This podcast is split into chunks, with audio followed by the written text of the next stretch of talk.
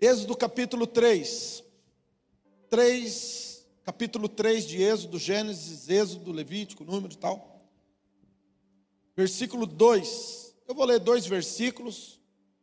Diz assim: Apareceu-lhe o anjo do Senhor em uma chama de fogo, no meio de uma sarça. Olhou, e eis que a sarça ardia no fogo, e a sarça não se consumia. E Moisés disse: Agora me virarei para lá e verei esta grande visão. Diga comigo, esta grande visão. Porque a sarça não se queima. Amém? Amém? Esperar todo mundo ficar sentadinho. É comum no deserto a sarça entrar em combustão. É comum por quê? Porque ela tem uma espécie de uma resina extremamente inflamável e que devido a o grande é, umidade relativa do ar muito baixa e um grande calor, um sol escaldante, de repente entra em combustão sozinho a sarça. Diga comigo, sarça pegar fogo é comum. Agora, o que, que não é comum? Não é comum a sarça pegar fogo, mas não se consumir, porque ela é um arbusto. Então o normal é que na medida em que o fogo pega, ela também vai se consumindo. Eu acredito que Moisés olhou essa sarça pegando fogo e a primeira, ao primeiro momento não mudou muita coisa para ele. Porque sarça pegar fogo, como eu disse, era algo até comum no deserto. O que não é comum uma sarça ficar ardendo em fogo durante tanto tempo e não se consumir. E quando ele viu essa sarça queimando, mas não se consumindo, ele disse: Eu irei me virar, ou seja, eu irei dar atenção ao que está acontecendo naquela sarça e vou ver essa grande visão. É algo incomum. Diga comigo, é algo incomum. Diga comigo, é algo Todo mundo, vamos lá, é algo extraordinário. Agora paramos aqui, eu vou fazer aqui uma linha do tempo. 40 anos antes, Moisés, segundo o relato de Atos capítulo 7, do mártir, o primeiro mártir da igreja, depois da ascensão de Jesus, foi um diácono. O primeiro mártir da igreja foi um diácono. E esse diácono tinha o nome de Estevão, e ele era um cara muito, muito, muito profundo. Ele era um homem cheio do Espírito Santo. E este homem, ele diz, no seu relato, no capítulo 7 do livro de Atos, que aos 40 anos de idade, Moisés entendeu que Deus haveria de livrar o seu povo pelas suas mãos.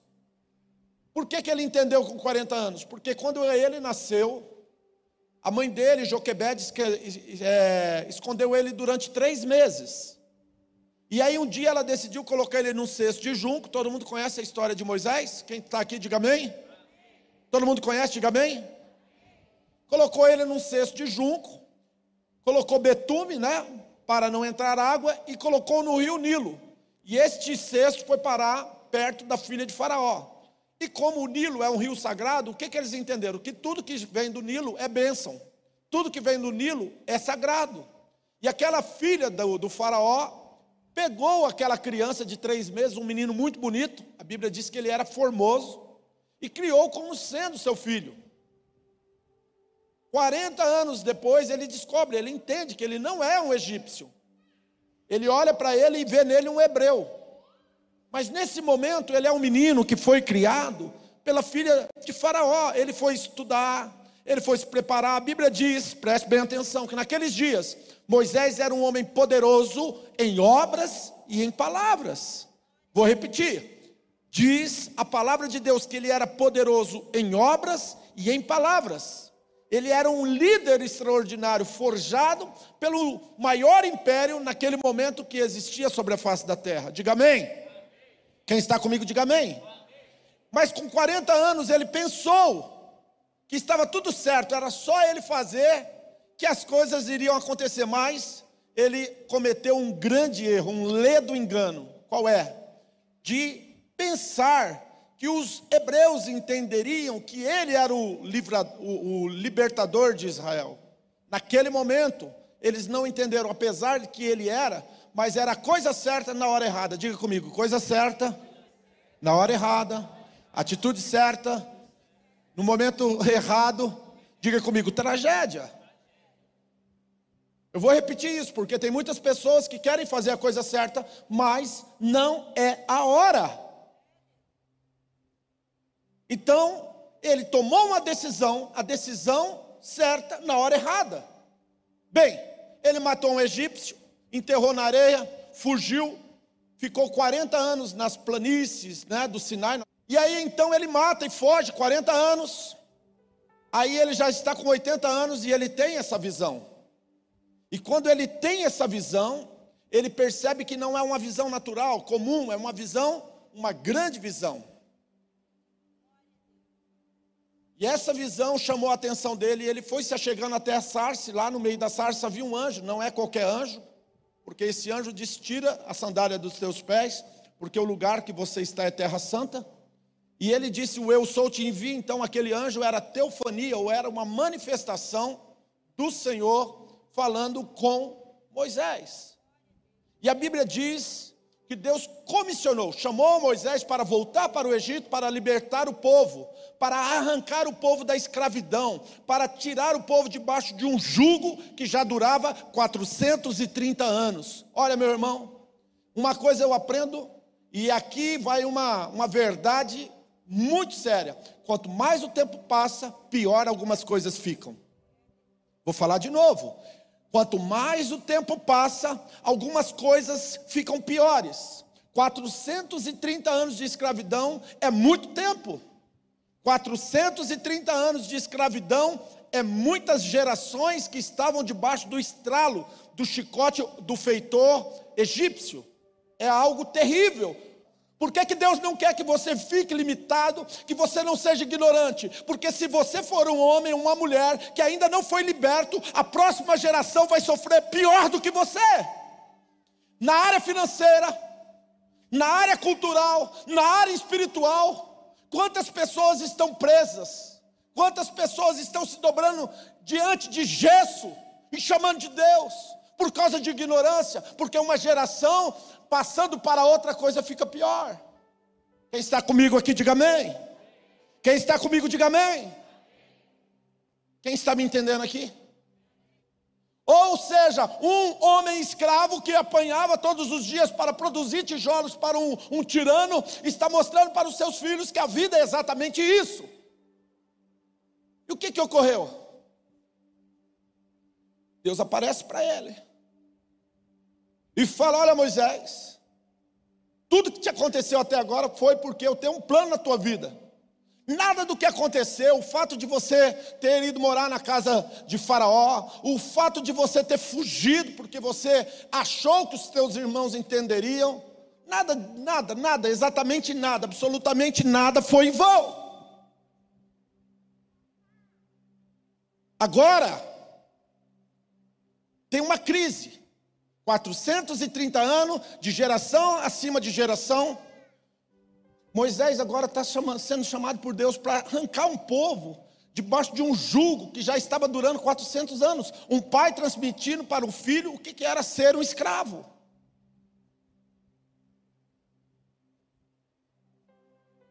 Quem está comigo aí? Bem, ele diz: O eu sou, vai. Ele falou, mas eu não posso ir. Como que eu vou? Aí Deus falou assim: pega essa vara que está na tua mão e joga no chão.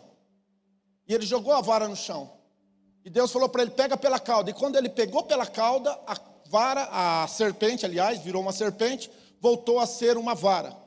Aí Deus falou para ele assim: coloca a mão no peito, tira para fora. Quando ele tirou para fora, estava leprosa. Ele falou: coloca de volta. Quando voltou a mão, quando voltou a mão, tirou, a mão estava curada. Uau! Bem, o que, que eu aprendo comigo? Alguma, alguns passos eu queria compartilhar com vocês nessa noite. Algumas coisas que eu acredito que nós devemos salientar aqui. E eu vou colocar como cinco passos para viver uma vida extraordinária. Diga comigo, cinco passos para viver uma vida extraordinária. Número um, você entende, você compreende, você tem compreensão na sua vida a respeito de si próprio? Vocês sabem que a maior crise, preste bem atenção em mim, a maior crise existente sobre a face da terra se chama crise existencial. Quem sou, da onde vim, por que estou aqui, para onde vou? Então, a maior crise que toda a humanidade, de certa forma, enfrenta é uma crise de ordem existencial. E não são respostas que nós conseguimos dar de maneira simples e fácil. Não é, não é fácil ter respostas para isso. Por isso que tem psicólogos, por isso que tem remédio, por isso que tem pessoas que são é, é psicólogos, tem os psiquiatras, né? tem uma série de pessoas que trabalham para ajudar as pessoas, remédios que são criados por laboratórios para ajudar a vida de pessoas. Então não são coisas fáceis. Mas deixa eu te falar uma coisa. Se você começar a colocar o teu coração em estudar a palavra, em colocar o teu coração em orar, se você colocar o teu coração em tirar um tempo de jejum, ficar em contemplação com teu Deus, com teu Pai, com teu Criador, essas questões vão ser minimizadas e o Criador vai mostrar para você quem você é, e você terá uma melhor compreensão de fato de quem você é. Moisés, ele entendeu, ele pensou que os irmãos entenderiam, e aqui é a primeira verdade da noite: quem não se conhece só tem tragédia na vida. Vou repetir: quem não se conhece só vive tragédia na vida. Irmãos, o maior inimigo teu não é o sistema, como muitos colocam. O maior inimigo teu não é Satanás, o maior inimigo teu é você mesmo no estado de ignorância. Nem Deus vai poder te ajudar se você ainda não se definiu, se você não tem uma integridade interior. Então Moisés entendeu que Deus haveria de livrar os escravos através da sua mão, pensando que seus irmãos entenderiam. Aqui é a primeira verdade: você tem que ter uma compreensão clara a respeito de si mesmo. Número dois, quando ele, ele vira, ele diz: Eu vou ver essa grande visão. Sabe, a maior parte das pessoas, e aqui gostaria de dizer também, não sabe o porquê que estão aqui na face da terra e qual é o seu desígnio, qual é o seu propósito. Alguns dias atrás, algum tempo atrás, lendo um livro de John Beaver, John Beaver diz que, movidos pela eternidade, que Deus não vai pedir para você conta do que você fez. Ele vai pedir conta do que você não fez, do que você deixou de fazer. E aqui eu gostaria de dizer uma coisa: tem muita gente que não sabe para que nasceu, qual é o seu propósito, qual é o seu desígnio, o porquê que está aqui.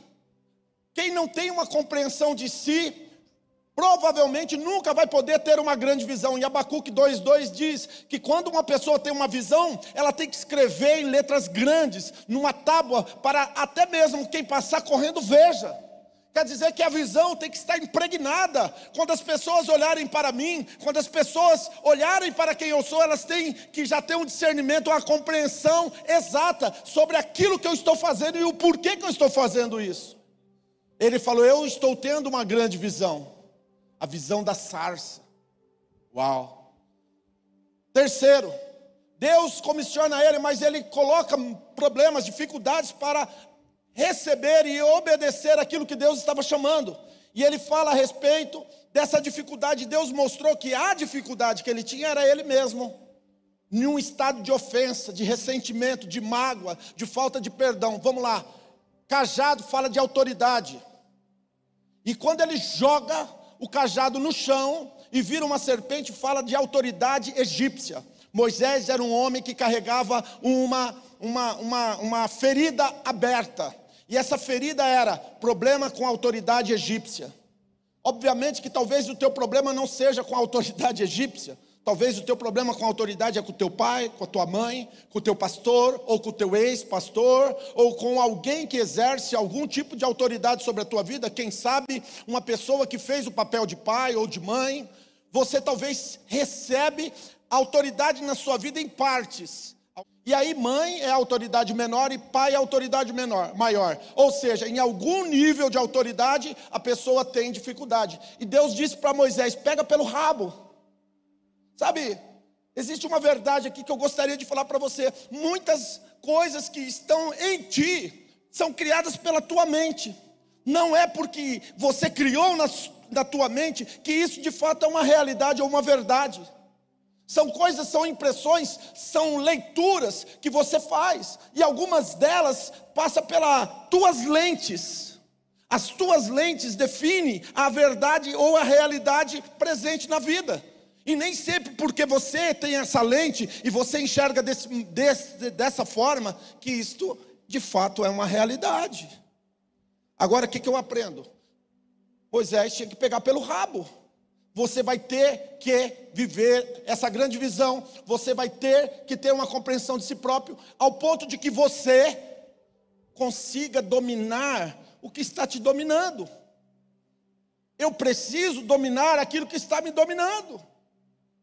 Ou seja, pega essa cobra pelo, pega essa serpente pelo rabo. E quando ele pega, voltou a ser cajado. Ou seja, quando ele jogou no chão, era autoridade egípcia, mas quando ele trouxe de volta, pegando pela cauda, era a autoridade que Deus estava dando para ele, para viver o extraordinário.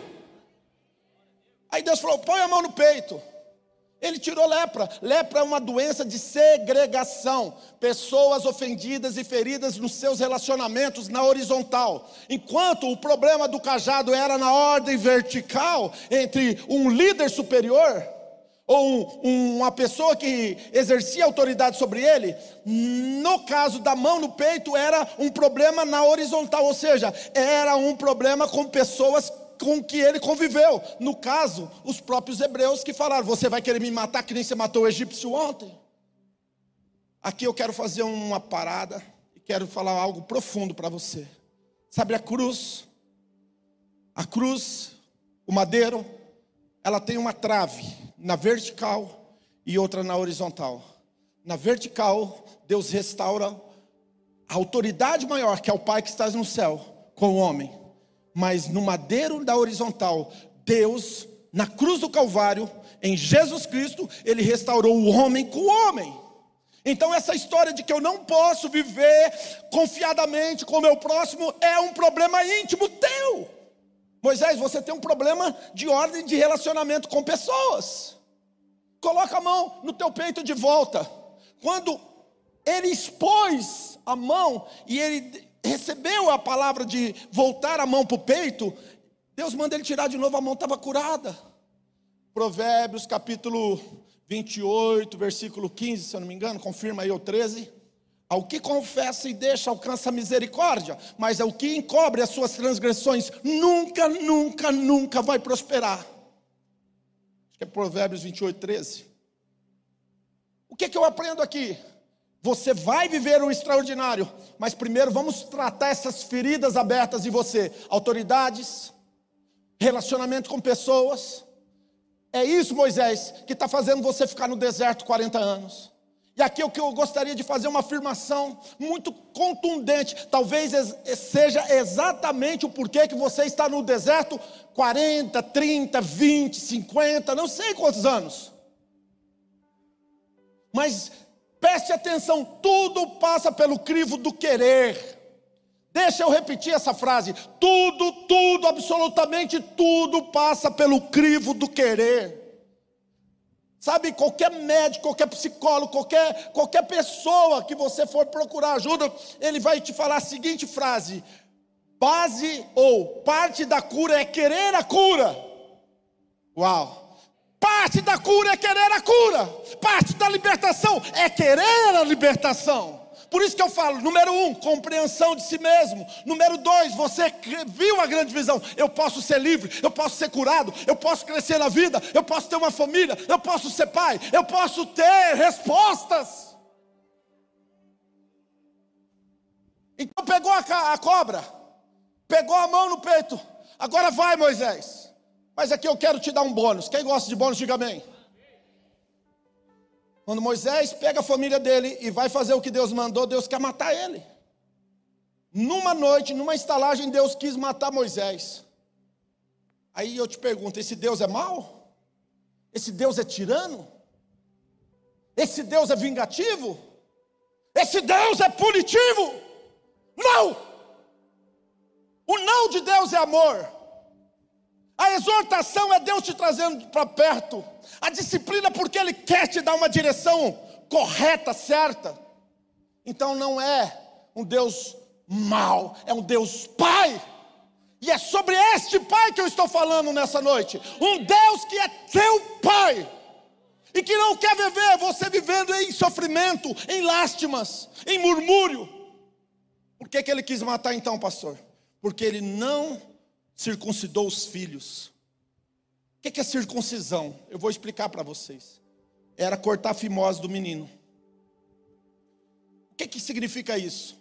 Que quando Deus falou com Abraão, e fez uma aliança com Abraão. Todos os descendentes de Abraão tinham que estar com um sinal na carne de que eles tinham uma aliança com Deus. Mas como ele foi entregue e viveu junto com os egípcios, ele não recebeu a circuncisão. A mãe dele estava mais interessada em salvar ele. Escondeu ele. Imagina uma mulher ter, parir o filho e esconder ele, não sei de que jeito. Se houvesse um pio desse moleque, já era suficiente para os egípcios, para os feitores ir lá e matar, jogar no Nilo. Agora, por que, que ele, o Senhor quer matar porque ele não circuncidou? E aqui o apóstolo Paulo tem a resposta. Outrora a circuncisão foi feita na carne, como um, uma evidência de uma aliança entre Deus e o homem. Hoje, a circuncisão não é feita mais na fimose do homem, é feita no coração. Sabe, meu irmão, deixa eu te falar, enquanto você não se converter completamente a sua natureza, essa natureza ruim, essa natureza brava, essa natureza indomável, essa natureza arrogante, essa natureza, meu querido, que é insubordinada, que não se submete, que não aceita repreensão, que não aceita correção, enquanto você não se converter ao ponto de se você se tornar um filho de Deus, em essência que obedece, que honra e que se sujeita ao Pai que está no céu, você ainda não é circuncidado. Você tem que passar pela compreensão, por receber visão, você tem que ser curado na autoridade, você tem que ser curado nos relacionamentos, mas você precisa aprender a honrar e obedecer. E isso é pai que ensina para filho, isso é pastor que muitas vezes vê um potencial numa ovelha, mas ele sabe que daquele jeito não vai chegar a lugar nenhum, vai ser uma tragédia, sabe? Vai ser um kamikaze. Anos atrás, num seminário do CEPAL, eu vi um africano que ele era diretor de um, de um centro de faculdade nos Estados Unidos, dizer que Satanás ele coloca uma bomba e fica na pessoa, tic-tac, tic-tac, tic-tac, tic-tac. Aquela bomba só explode quando ela está no meio de uma multidão, porque sabe que se explodir antes, não vai causar grandes danos. Sabe, Satanás ele não brinca de ser o seu inimigo. E quando nós entramos num estado de desonra, desobediência, quando nós ouvimos a voz do profeta, eu disse, 2 Crônicas 20, 20. Diz assim: crede no vosso Deus e estareis seguros, crede nos vossos profetas e prosperareis. A prosperidade está na boca do homem de Deus, a, pro, pro, a prosperidade está na boca do profeta, a prosperidade está naquele lugar onde você honra, aonde você se submete. Se eu descobrir quem você honra e quem você se submete, eu posso dizer como que vai ser o teu amanhã e o teu futuro. É pragmático.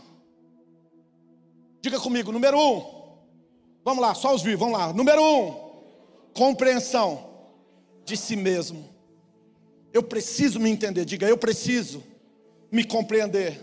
Diga, número dois, eu preciso receber uma visão a respeito do propósito, a respeito do desígnio. Diga, isso daí vai fazer com que eu seja, diga bem forte, isso daí vai fazer com que eu seja automotivado Diga, uau. Irmão, ninguém vai precisar mandar empurrar você todos os dias. Tem gente que é desse jeito, 40 anos, tem que ter alguém empurrando, tem que receber uma palestra motivacional, uma autoajuda. Deixa eu te falar uma coisa: ninguém precisa viver recebendo influências externas, quando a influência maior é Jesus, é Deus, é a palavra, é o Senhor. Ninguém precisa, meu querido. Ninguém precisa ficar te empurrando. O calorzinho de vez em quando é bom, mas você tem que ser uma labareda que pega fogo. A sarça é um sinônimo de quem Deus quer que você seja. Uma pessoa incendiada, uma pessoa que queima pela vida, que queima pela palavra, que queima pelo seu Deus. Eu não preciso te empurrar quando você sabe qual é o teu propósito, qual é a visão de Deus para a tua vida. Eu não preciso. Número 3, você tem que ajustar os teus problemas com autoridade. Ressignifique. Coloca uma pedra nisso. Resolva isso de uma vez por todas e para de ser vítima.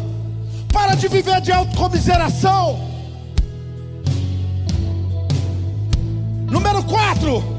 Resolva o problema que você tem com pessoas. As pessoas que estão morrendo são pessoas que estão morrendo de doenças. A maior parte delas são doenças que foram provocadas por falta de perdão, por mágoa e por ressentimento. Resolva, resolva, resolva, resolva, resolva com a tua mulher, resolva com teu pai, resolva com teu filho, resolva com teu amigo.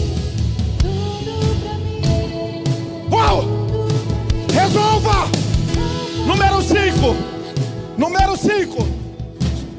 Número 5. Se você não é circuncidado, se você não entregou a tua vida para Jesus, não ser apenas o teu Salvador, mas ser Senhor. Senhor, Ele não quer ser apenas o teu Salvador. Isso é pouco. Ele quer ser teu rei. Ele quer ser teu Senhor. Ele é o meu rei, Ele é o meu rei, Ele é o meu Senhor, é Ele que manda nas finanças, é Ele, na família, é Ele, no trabalho, é Ele, no meu tempo, é Ele. Nessa noite, nessa noite, você pode sair daqui, pega essa palavra, manda para 50 pessoas, seja um evangelista, seja um missionário de Jesus. E ouça ela mais uma, mais duas, mais três. Sabe por quê? Porque eu tiro minha força da palavra. Eu tiro o meu ânimo da palavra. Olha para mim. Não sou um super-homem.